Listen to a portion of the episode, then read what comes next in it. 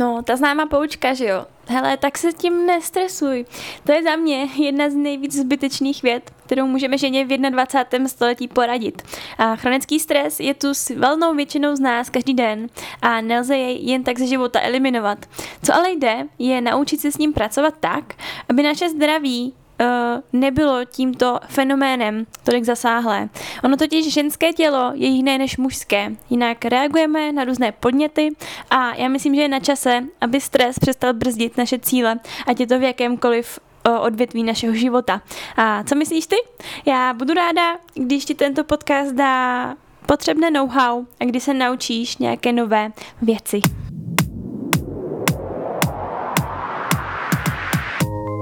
Naše krásná společnost tak nějak podprahově volá, že potřebuje zdravé a spokojené organismy a hlavně také prostředí pro ně.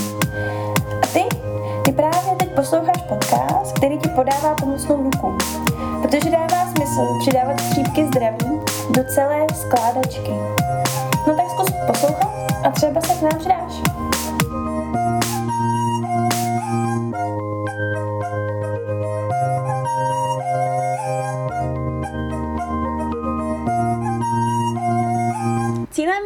Podcastu je rychle, stručně a bez nějakých okecávaček ti dát informace, které uh, jsou pro ženy důležité. Protože já, když jsem v okolí uh, všech vědeckých přístupů a všech vlastně mluv o tom, co to je stres, tak všude na internetu se dozvídáme vlastně to stejný, jedno brdo. A když chceme zjistit teda něco víc konkrétního, tak se musíme většinou ponořit do knížek, které jsou polož, postaveny na základních principech o, vlastně projít nějakými principy fyziologie lidského organismu, o, poskládat si tu skladačku dohromady, pročíst nějaké anglické články, anglické knížky, různé studie. A pak dle mého, když na to dlouhodobě koukáme, tak je možný to ujmout z trošku jiného úhlu pohledu. A to, co já bych chtěla dneska probrat, je tak trošku jiný úhel toho, jak koukáme na stres a uklidňuji tě už na začátek tím, že tady neuslyšíš takovou tu větičku, co třeba jsem slyšela třeba u lékaře a tak, že jako, no tak slečno, nestresujte se a to je tak jako odpověď bývá asi taková, že to je sice hezká rada, ale jak se tohle dělá v 21. století, kdy velkou příčinou všech chronických onemocnění je právě chronický stres.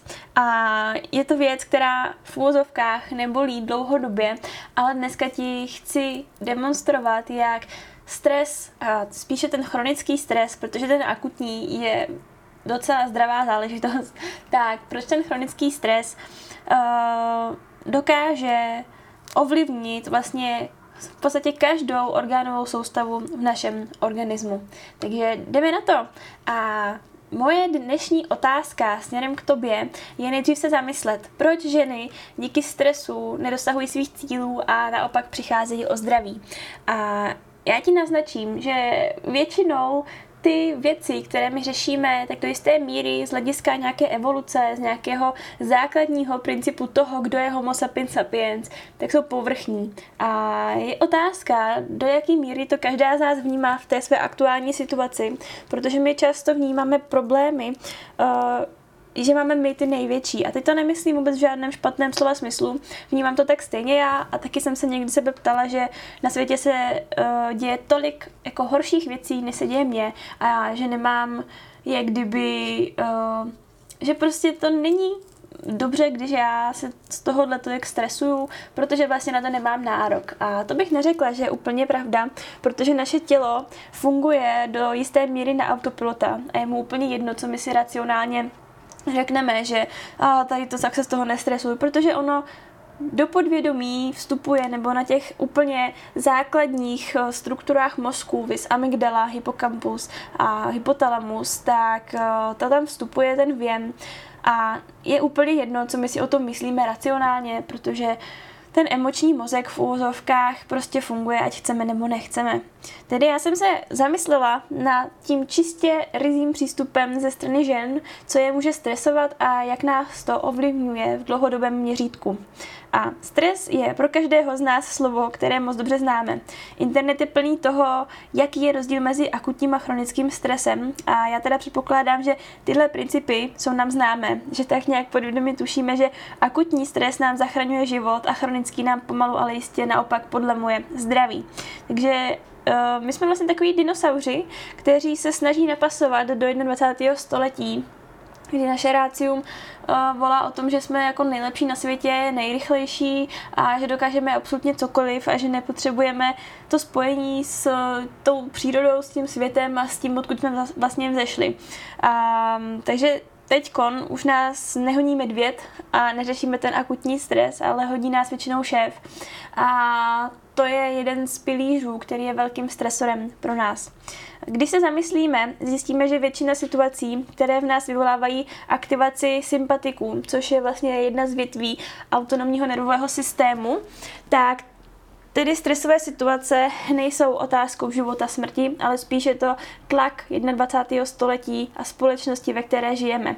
Moderní vyspělá země sebou nese totiž nejen ty komfortní záležitosti, ale i ty důsledky nastavených pravidel, které je většina lidí v úvozovkách donucená následovat, abychom zde mohli žít vydělávat peníze, starat se o rodinu, poslouchat autority a jako bonus být na očích na sociálních sítích a rovněž mít tyto sítě porovnávání se stále na očích. Uh, ano, já se přiznám, jsem pro chytré porovnávání se. A teď možná většina žen odpadne ze židle a bude si říkat, jak jako každý říká, že se nepo, neporovnáváme, že to škodí a já prostě se nechci porovnávat. Ano, porovnávat se za mě je dobře lidé v dřívějších dobách měli dravost, chtěli být stále, uh, nebo chtěli být také nejlepší ve smečce, bojovalo se o nějaký punc autority a je to naše lidská záležitost, která je zakořeněná v naší hluboké mysli.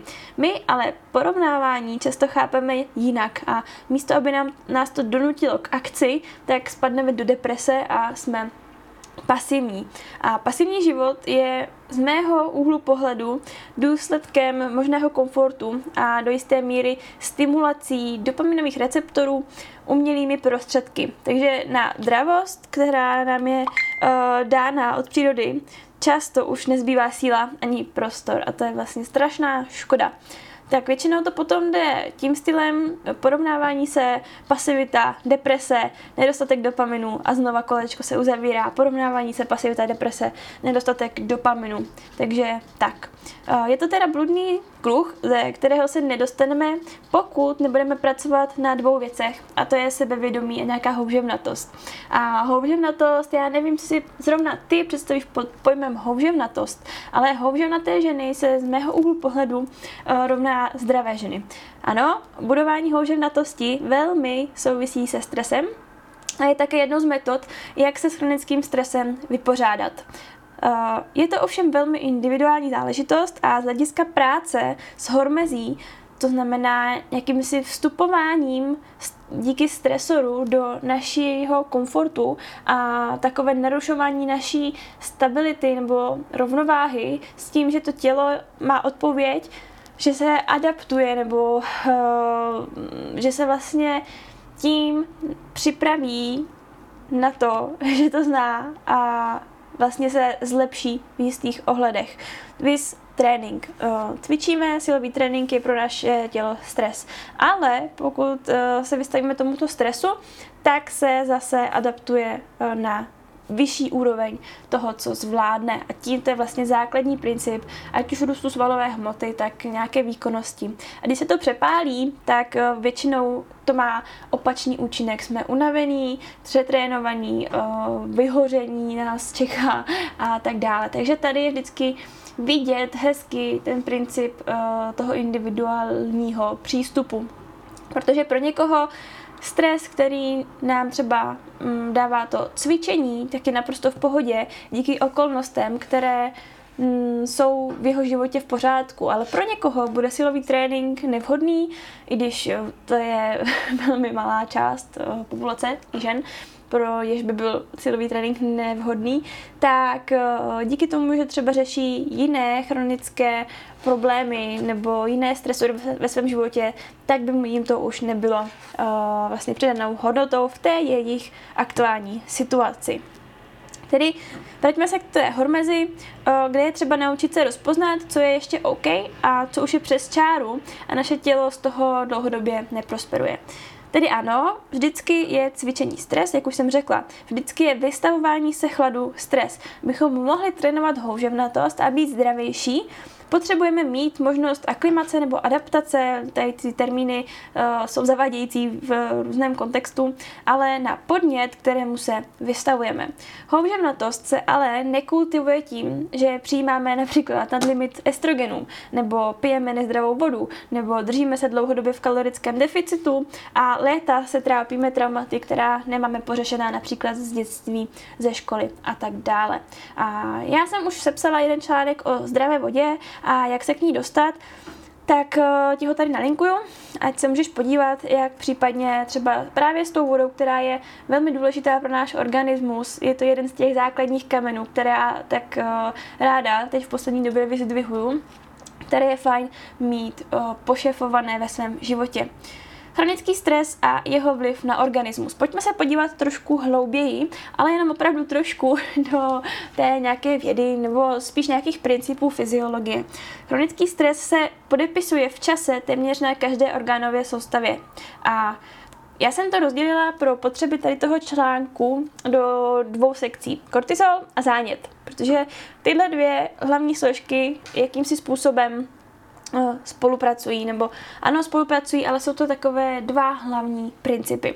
Z hlediska kortizolu většinou řešíme hypersekreci, tedy nadměrnou uh, sekreci hormonu kortizolu a nějaké drancování nadledvinek. A za druhé, s kortizolem je často spojována desynchronizace cirkadiánního rytmu, tedy k tomu se dostaneme za chvíli. Zánět e, naopak je spojen se prostaglandiny, s cytokíny a vlastně s imunitní reakcí. Když se podíváme na uh, záležitosti ohledně kortizolu, na tu hypersekreci, tu první, ten první princip, tak uh, kortizol, kam se podíváš, to je slousloví, které to vlastně schrnuje. Se stresem je spojen ve větší míře hormon kortizol. A problém s kortizolem je ten, že většina lidí jej nadsekretuje, nadsecernuje, tedy hypersekretuje. A nadmíra sekrece kortizolu poté způsobuje několik věcí. Například disbalanci v reprodukčních orgánech, které jsou vlastně všechny na jednu steroidní povahu. A snižuje to plodnost, může to přispívat k premenstruačnímu syndromu, nepravidelnosti cyklu, drancování nadledvinek, poškození mitochondrií a tak dále a tak dále. To není ale jediný problém. Sekrece kortizolu je právě cyklická a to je ten druhý uh, princip. A během dne by měla tvořit maximum v ranních hodinách. Tím pádem uh, nám podporuje vidění a my se budíme s energií do nového dne. Uh, k večeru by se tato hladina měla snižovat a co je blbý, tak trend ve společnosti je ale ten, že ráno jsme unavení, nemáme tak vysoký kortizol, a doháníme to třeba kávou. A ráno jsme unavení a pak celý den vlastně dochází k té sekreci kortizolu až do večerních hodin, protože nás pocitově stále honí ten medvěd, ten zabiják. Uh, furt nás něco honí, my spěcháme, nestíháme, nestíháme se ani zamyslet, uh, co vlastně děláme často a jedeme takového autopilota uh, pospícháme, nemáme čas, jsme vystresovaní a místo toho, abychom zpracovali nebo spíš zapracovali na synchronizaci našeho cirkadiálního rytmu, tak do noci připravujeme jídlo, koukáme na sociální sítě, tím si krásně stimulujeme suprachiasmatické jádro modrým světlem, to je největší topovka. Připravujeme si teda jídlo nebo se věnujeme tréninku v čase, kdy už náš organismus má vylučovat úplně jiné hormony a třeba melatonin, růstový hormon a podobně. Vytváříme si teda vědomě hormonální disbalanci. A doufám, že teď všechny ženy spozornily, protože hormonální disbalance je vlastně taková, takový zaříkávadlo, do čeho my uh, se snažíme zapracovat úplně, úplně všechny ženské problémy, úplně všechno, co nás trápí, tak svádíme hlavně v určité části věku na hormonální disbalanci. Ale uh, ta sekrece těch hormonů je natolik dynamická, že existuje tolik nerovnovách, uh, tolik vlastně narušení zpětnovazebných smyček, těch uh, pochodů v organismu, že nejde říct jednu generalizovanou záležitost a je dobrý si uvědomit, že i to, že blbě spíme, vystavujeme se večer modrému světlu a ráno naopak nevystavujeme světlu, tak že to může být taky jedna z hormonálních disbalancí. Druhý pilíř nebo princip je zase ten uh, chronický zánět, jak už jsme si zmiňovali. A pojďme si poukázat na základní principy chronického stresu a s tím velmi úzce souvisí právě chronický zánět. Pokud se řízneme například nožem, tak tělo na tenhle ten akt reaguje aktivací mechanismu imunitního systému. Místo je teplé, začervenalé nebo rudé, začnou se srocovat buňky imunitního systému do lokálního místa zánětu a jsou povolány často molekulami, které se, mi se říká hlavně cytokíny, pak tam hrají roli i chemokíny a místo je na dotek náchylnější. E, to znamená, že cítíme větší bolest a to, je, to se děje z toho důvodu nějakého si otoku svalů kolem místa, kterými je právě inervována určitými nervy a díky tomu cítíme bolest mnohem víc než obvykle. Teda, když si to vezmeme na nějakém příkladu, tak pokud se spálíme na slunci a někdo nám sáhne na rudá záda, tak to cítíme mnohem víc, než když nám někdo sáhne na záda a nejsou spálená. Tato reakce proběhne a tělo ránu zacelí a zahojí. A v rámci chronického zánětu je tento efekt ale podprahový. Tedy dochází k sekreci cytokinů, jako v případě akutního zánětu. Na cytokiny je navázaná sekrece prostaglandinů a skrz uh, receptory, kterým se říká zkratkou COX1 a 2, uh, eh, tak pocitujeme bolest, kterou inaktivací těchto COX2 receptorů dokážeme potlačit a pak to hasí růžové tabletky na bolest. Ale existují i třeba doplňky stravy, které dokážou tyto receptory také zacílit a je tím například omega. Takže pokud řešíme například snížení dávkování nějakých těchto nesteroidních antiflogistik, tak uh, doporučuji zvážit třeba suplementaci omegy.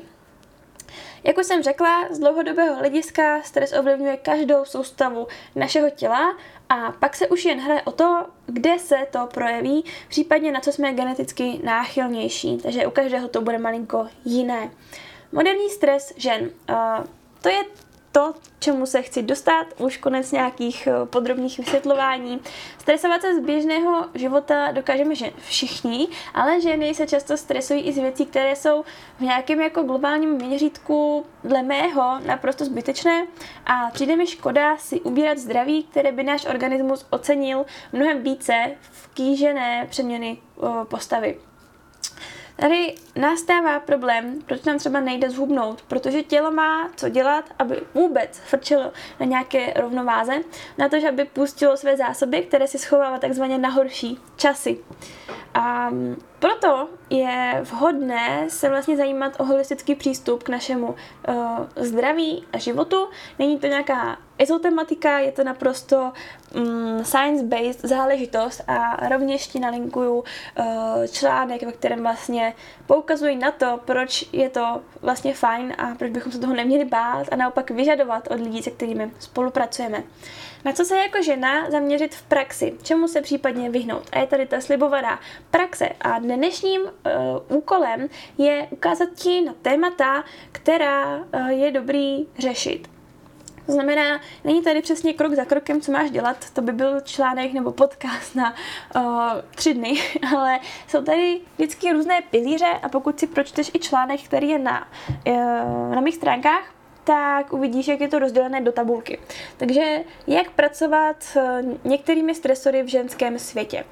První, co mě u toho napadá, je kalorický deficit. Taková krátkodobá intervence lehkého deficitu příjmu energie je naprosto v pořádku, ale pokud řešíme například no, různá doporučení 1000, 1200, 1500 kalorií dlouhodobě, tak to je cesta do pekel a je to zbytečná zátěž pro organismus která posléze později bude kompenzovaná určitě jeho efektem nebo nějakým emočním přejídáním.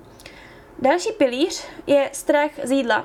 u svých klientek se s tím setkávám snad v každé spolupráci a myslím si, že je velká škoda, že v poslední době se začíná jídlo řešit, to je super, ale pokud se běžné ženě, která není zvyklá, nezná kon, eh, kontext, doporučí ten nejvíc bio, nejlepší přístup, jak být ultra zdravá, tak uh, ta žena to vlastně nezvládne do svého života zapojit tak, aby si třeba neublížila. Vys různé eliminační protokoly, vys různé další záležitosti, které, uh, kterých je požehnaně.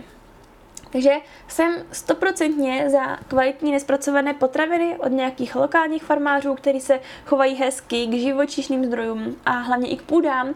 Bez jejich kvality se nemůžeme o zdravé populaci na planetě vůbec bavit a o nějakém o jako hospodaření za x desítek let taky ne, protože to je opravdu ve špatném stavu. Zároveň ale není vhodné eliminovat potraviny jen tak z nějakého neidentifikovatelného důvodu na základě pocitu a podobně, tak nějak dlouhodobě. Pokud vyřadíme 100% lepku, tak na několik let třeba, tak nechci pak vidět tu situaci, když e, jej přijmeme určité množství po několika letech a budeme na to mít třeba alergickou reakci. Takže ten lepek je velmi zajímavá záležitost a jestli řešíme otázku, jestli omezit lepek, tak rozhodně ano. Ale jestli řešíme otázku, jestli se nula nebo stoprocentně vyhýbat lepku do konce života, pokud neřeším nějaké zdravotní problémy, nebo nemám diagnózu, ne, která se to žádá, nebo predispozice pro vznik problémů, či nějakou sice nediagnózu, ale už symptomy, které si to žádají, tak uh, je to podle mě zbytečné. Uh, jsme v takovém komfortu, že si můžeme vybírat a to je možná někdy ten problém. A zaměřme se tedy na opravdu kvalitní základy ve stravě, v našem životním stylu a pak teprve pojďme dávat nadstavby v podobě nějakých eliminačních protokolů. Což uh, tohle podle mě by se dalo vytesat do kamene, protože většina z nás nemá pevné základy v tom našem životě a v mnoha svých ohledech a snažíme se pak zaplácnout doplněk na doplněk a vyřešit tím vlastně veškeré problémy, aniž bychom se museli změnit. A to je strašně krátkozraká cesta. Takže s tím tím ti dokážu pomoct eh, v rámci coachingu a můžeme jít zase dále. Přemíra fyzické aktivity. Pokud je tvé nastavení mysli ve stavu, kdy se snažíš vycvičit jídlo, nebo cvičíš 6x, 7x týdně, jsi z toho unavená a bojíš se, že přibereš, tak pokud to uh, nebudeš dělat, tak se vlastně vůbec nic nestane. je to pro tělo pravděpodobně velký stres a z dlouhodobého hlediska zase dojdeš do bodu, kdy začne stávkovat. Takže za mě zaměř se na kvalitní pohyb, silový trénink, ať máš silné kosti, dostatek svalové tkáně, kterou s věkem prostě využiješ na maximum, protože s věkem tyhle věci ubývají a pokud chceš mít rychlý metabolismus i po menopauze, neřešit osteoporózu po nějaké menopauze, ale hodně žen to řeší i před menopauzou, tak se zaměř na silový trénink. Dalším druhým bodem je neinvazivní pohyb a to si dopřát taky hodně velké množství. Mm, neinvazivní pohyb je nejlepší v podobě chůze. To znamená, tohoto pohybu máme zoufale málo a proto jsme často pohybově náchylní k bolestem, k nemocem a jsme takový stoličkáři, protože sedíme vlastně od rána do večera 11-12 hodin denně a pohybu máme žalostně málo. Uh, takový další pilíř, který možná si budeš říkat, že tě ani nenapadl, nebo možná jo, je chemický stres. A to, co s tím souvisí, je třeba barvení vlasů, uh, nějaký umělý nechty, hormonální antikoncepce, různé druhy kosmetiky, to, čím uklízíme v naší domácnosti. A někdy je opravdu smutné podívat se na ženy, které chtějí být zdravé a přitom si dopřávají tolik chemického stresu pro svůj organismus, že někdy jakoby občas rozum zůstává stát. Další věc, která díky fitness bikinám, minimálně tomu a nějaké uh, atletické triádě a tak dále, se stává dost, dost častým fenoménem ve společnosti, taky nepravidelná menstruace. A každé chronické problémy, stejně jako nepravidelná menstruace, je pro organismus stresík. A o zdravé menstruaci jsem psala taky článek, o PMS jsem psala taky článek a to si můžeš zase přečíst, možná to bude prolinkované pod tímto podcastem, pokud na to nezapomenu. a celý kurz se vším všudy tak nějak na zlatém podnose, co bych si přála před, něk- před několika lety uh, se k tomu dostat já, tak uh, jsem vytvořila zde uh, pod tímto podcastem rovněž, takže můžeš omrknout. Um, předposlední, tuším, ne, ještě tam je, ještě tam je hodně věcí, tak je výkon a mužský princip. Vlastně včera jsme s kamarádkou nebo s holčinou, se kterou jsme se setkali v podcastu, který vyjde až někdy během srpna, jsme toto téma řešili, takže určitě si nech uh, zajít chuť, ale počkej si na tenhle podcast, kde to společně schrnujeme a je to výkon a mužský princip v ženském životě. Společnost našeho patriarchátu se žádá výkon po ženách v rámci ročních období i měsíčního cyklu, aby byl ideálně stále stejný nebo ideálně co největší. Dostáváme se proto pod tlak, a typu jak se zabezpečit, jak uh, zároveň nejím děti ve 40 a jak oběhat celou rodinu a jejich potřeby. Nebo, když jsme mladší, tak jak vyřešit studium vysoké školy, k tomu mám bilion dalších povinností uh, nebo práce a tak dále. Protože zkrátka svět má taková pravidla a jsou akceptovány či dokonce vyžadovány. Jaké je východisko? Zařídíte život podle svých pravidel. Omlouvám se, nic méně náročného jsem zatím nenašla a snažím se tohle cesto vít. A není to ze den na den, ale určité směry jdou najít. tak, nespracované vzorce takové ty vzorce, hodné holčičky, nízké sebevědomí a podobně. Trávíme totiž nejvíce času v přítomnosti své maminky, paní učitelky a vliv rodiny na nás je zcela zřejmý, či prostředí nás velmi ovlivňuje. Prostředí, ve kterém uh, jsme většinu svého mládí, totiž utváří naše zdraví i naše sebevědomí. A není zcela standardem, abychom byli ženy, které jsou sebevědomé, už v takové té standardní výbavě a pak se bojíme prostě pípnout, aby si o nás někdo náhodou něco nemyslel, uh, nebo jsme nepopřeli předpoklady, jak bychom se měli chovat a žít a vyjadřovat se. A dokud neopustíme tuto rovinu s vědomím, že si chceme dělat věci po svém, ať se to ostatním líbí nebo ne, pak tento vzorec úspěšně opakujeme ve vztahu, v práci, před svými dětmi a učíme je přesně to, co umíme my. Takže otázka je, zdali to chceme. Uh, Další stres je stres, o kterém se moc nemluví, ale troufám si říct, že ho řeší a pravděpodobně v budoucnu bude řešit ještě víc lidí, tak je stres z nějakého nedostatku, ať už financí, času nebo nadbytku neustálého formolu.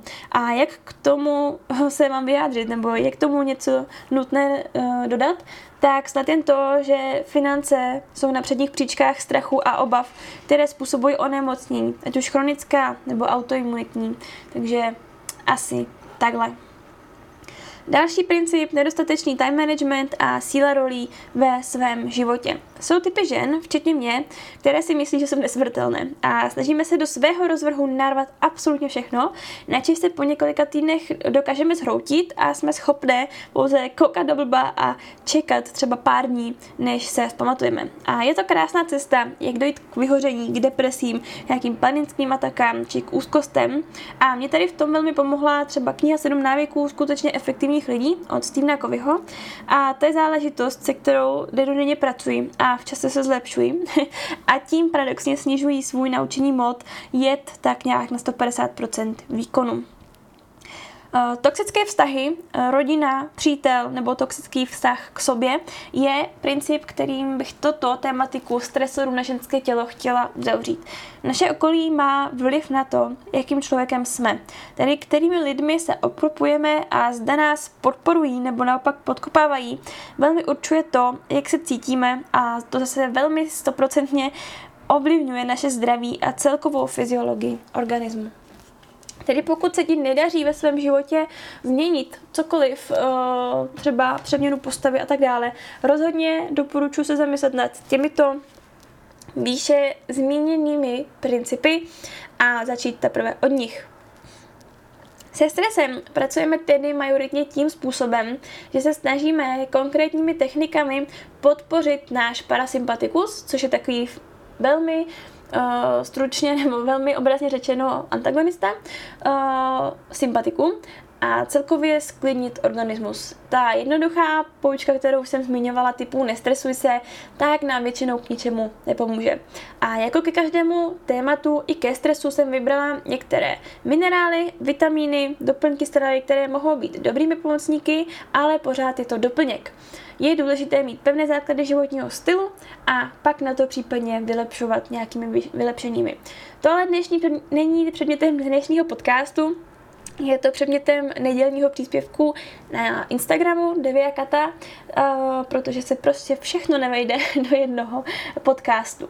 Ale kdybych měla jenom tak letmo doporučit nějakou suplementaci, tak určitě bych vždycky začínala dostatkem fitonutrientů, vitamínů, minerálů na přírodní bázi, tedy nějaký kvalitní multivitamin, beru jako základ. Další základ jsou omega-3 mastné kyseliny a potom vitamin B2, kyselina listová, jod, meduňka. Například o tom všem si se pobavíme později. Pokud si rozklikneš tento článek, tak se můžeš rovněž těšit na různé odborné články, které jsem prolinkovala na článku.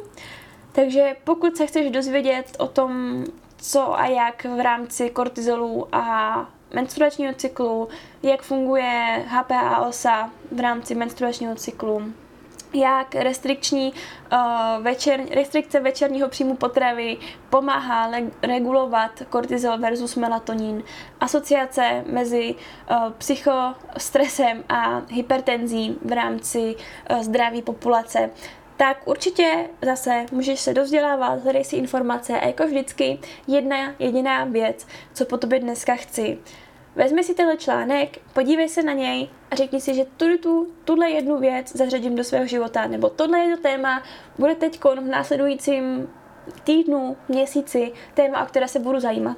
Protože jako vždycky jinak tahle část teorie je krásná, ale pokud to uh, nepřevezmeš a nevezmeš to do praxe, tak uh, prostě ztracený čas. A to je velká škoda ve světě, který je na čase velmi, velmi závislí.